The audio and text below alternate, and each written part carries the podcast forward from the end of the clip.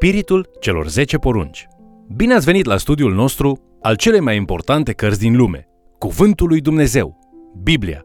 Studiul următor se va centra pe cele 10 porunci, punând o întrebare vitală. Care este legea care îți guvernează viața? Mai mult decât atât, vom vedea felul în care Isus a interpretat și a aplicat aceste 10 porunci în viața celor din jurul său. Haideți să urmărim împreună acest mesaj intitulat Spiritul celor 10 porunci. Povestea cărții Exod se centrează asupra progresului israeliților. Sclavia era problema lor, Moise era eliberatorul lor și Dumnezeu și-a manifestat puterea lui în fața opresorilor lor. Paștele a devenit un ritual important și cele 10 porunci formează nucleul legal al societăților. Să ne concentrăm acum ca să privim la aceste porunci, care servesc drept coloană vertebrală a legii, concentrându-ne nu doar asupra a ce anume ne spune să facem fiecare poruncă, ci și asupra spiritului care stă dincolo de legi. Exod, ca și Levitic și Deuteronom, este clasificat ca și o carte a legii, fiindcă ea conține multe legi date de Dumnezeu poporului său. Mare parte din Cartea Exod, de la capitolul 20 până la sfârșit, formează Cartea Legământului, unde multe legi sunt date. Primele cinci cărți ale Bibliei conțin peste 600 de legi, dar esența legii mozaice este găsită în cele 10 porunci. Isus știa că Dumnezeu a dat omului legea pentru că Dumnezeu iubea pe om. Așadar, legea ar trebui mereu văzută ca și expresia dragostei lui Dumnezeu pentru protecția și dezvoltarea omului. Isus a transmis legea lui Dumnezeu prin prisma dragostei față de Dumnezeu, mai înainte ca să o aplice la viețile oamenilor. Fariseii, saducheii și cărturarii nu au făcut lucrul acesta. Ei puneau cartea înaintea oamenilor, aplicau legea în mod legalist, fără harul lui Dumnezeu, centrându-se aproape exclusiv pe litera legii, fără să se preocupe măcar de spiritul legii. Lucrul acesta înseamnă că liderilor religioși cel mai adesea le păsa de scăpările și precizia exactă a formulării legilor decât să descopere și să trăiască conform cu intenția lui Dumnezeu atunci când el a dat legi în contextul lor original. Adesea, Isus în mod deliberat încălca unele aplicații legalistice ale legilor sabatului, care erau numite legile orale sau halakah, pentru a atrage atenția liderilor religioși și asupra faptului că sabatul a fost făcut pentru om și nu omul a fost creat pentru sabat.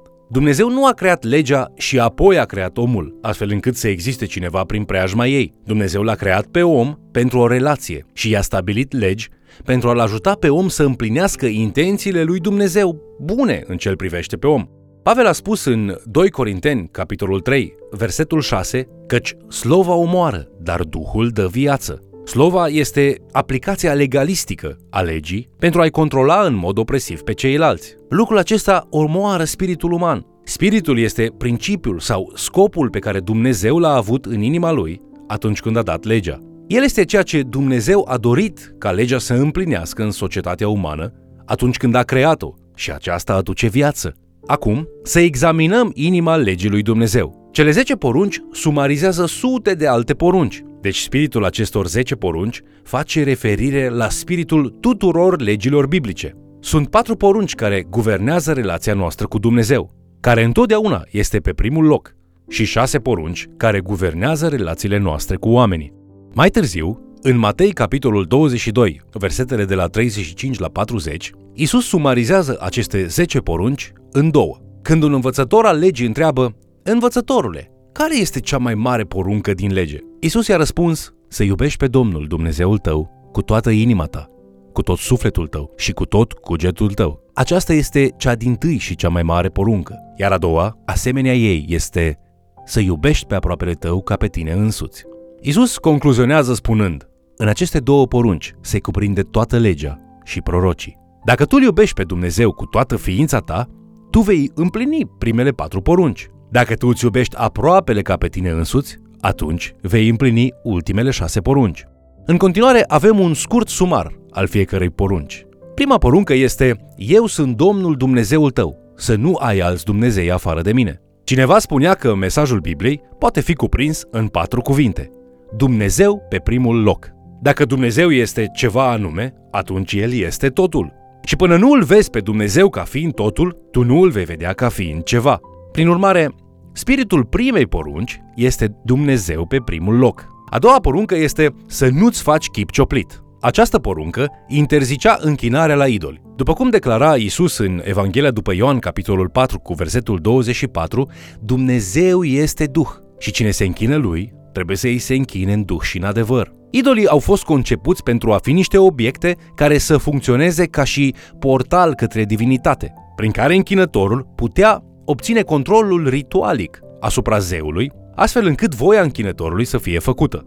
Cu toate acestea, potrivit scripturii, omul a fost creat ca să fie locuit de Duhul lui Dumnezeu și să devină un rob dornic să împlinească voia lui Dumnezeu în lume. Doar că inima idolatră merge dincolo de a numi un obiect ca fiind Dumnezeu. Un credincios a rezumat lucrul acesta foarte bine. Este idolatrie atunci când tu cauți să primești lucruri de la cineva care nu este Dumnezeu, ceea ce doar Dumnezeu poate da, precum speranța, sens sau împlinire supremă. De asemenea, este idolatrie să oferi ceva ce doar Dumnezeu ar trebui să primească cuiva care nu este Dumnezeu, precum închinarea, devotament total sau ascultare de plină. Cea de-a treia poruncă este să nu iei în deșert numele Domnului Dumnezeului tău. Această poruncă nu se referă pur și simplu la a folosi numele lui Dumnezeu ca și înjurătură, după cum cred unii, ci are de-a face cu blasfemia, întinarea numelui lui Dumnezeu prin cuvintele și acțiunile tale, micșorând gloria lui Dumnezeu prin orice ai spune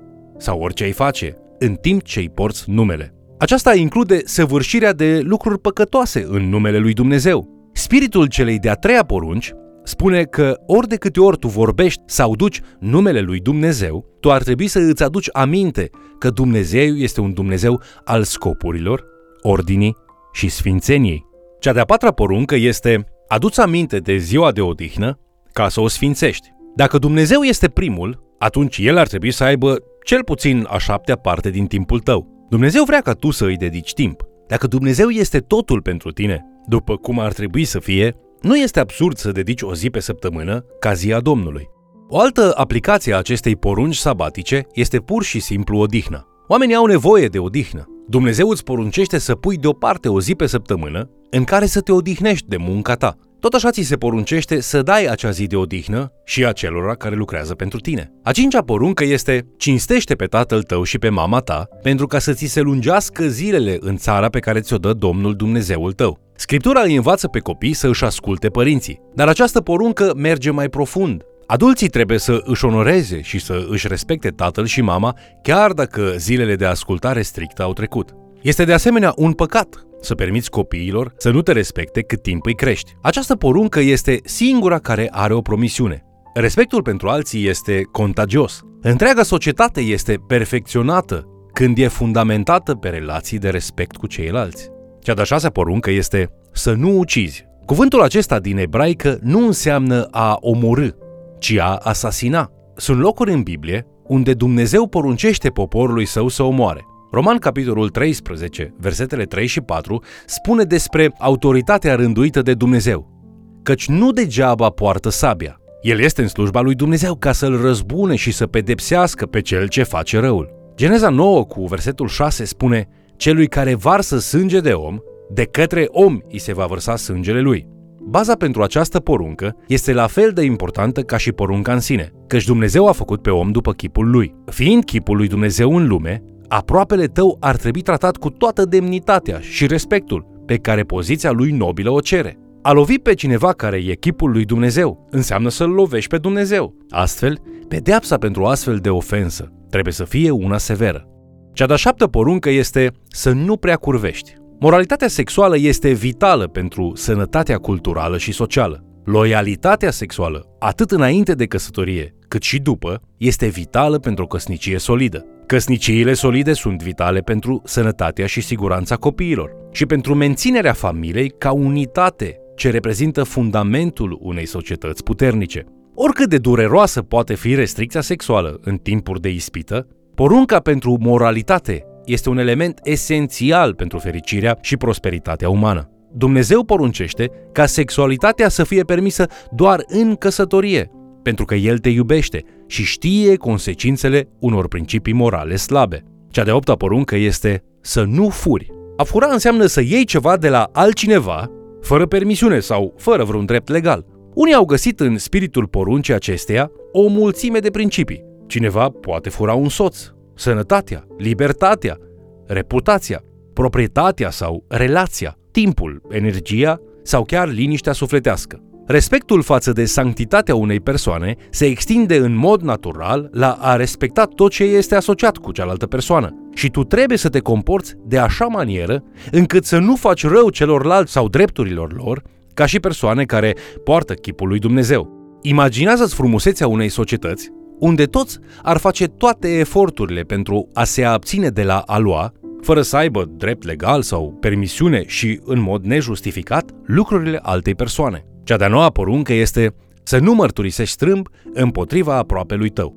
Luată în mod strict, cea de-a noua poruncă vorbește despre a oferi o mărturie sinceră în instanță, dar cuvintele în instanță, evident, lipsesc. Spiritul celei de-a noua porunci vorbește despre dorința lui Dumnezeu pentru o societate onestă, plină de oameni sinceri care vorbesc adevărul. Nesocotirea interacțiunii pline de compasiune și delicatețe intenția de a amăgi, de a lăsa o impresie falsă, indiferent de cum ar fi obținută, încalcă această poruncă. Cea de-a zecea poruncă este să nu poftești. Spiritul acestei ultime porunci privește la rădăcina multor altor porunci. Când ele spun să nu ucizi, să nu furi, să nu minți sau să nu curvești, cea de-a zecea poruncă spune nici măcar să nu te gândești la asta. Deși nu este un păcat să cauți să îți îmbunătățești propria persoană sau situația în care te găsești, rădăcina majorității răului se găsește în a fi invidios pe alții sau pe lucrurile lor, permițând inimii și minții tale să tânjească să le aibă. Nu invidia,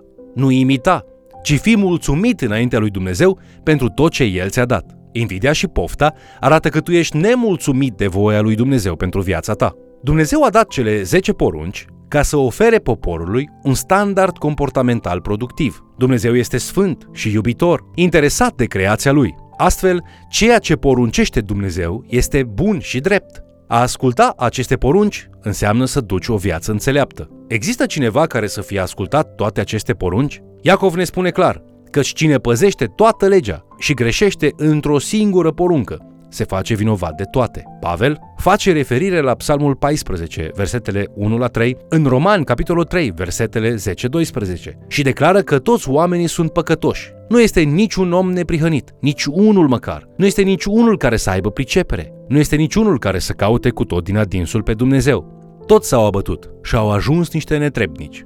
Nu este nici unul care să facă binele, nici unul măcar. Mai departe, Pavel spune în Roman, capitolul 3, versetele 22 și 23, nu este nicio deosebire, căci toți au păcătuit și sunt lipsiți de slava lui Dumnezeu. Cu toate acestea, Pavel de asemenea declară adevăratul scop al acestor porunci în Roman capitolul 3, versetul 20, spunând Căci nimeni nu va fi socotit neprihănit înaintea lui prin faptele legii, deoarece prin lege vine cunoștința de plină a păcatului. Scopul acestor porunci este, deci, de a ne arăta păcatul, de a ne face conștienți că suntem păcătoși. Dumnezeu nu a dat aceste porunci pentru ca, prin ele, noi să ne putem câștiga mântuirea de sub judecata Lui. Dumnezeu le-a dat pentru a ne arăta că suntem niște păcătoși condamnați și că avem nevoie de un mântuitor. Cele 10 porunci sunt asemenea unui test dintr-un spital. Dacă ești bolnav și nu știi ce este în neregulă cu tine, poate că doctorul te va examina și îți va face niște teste. Scopul testului nu este să te vindece,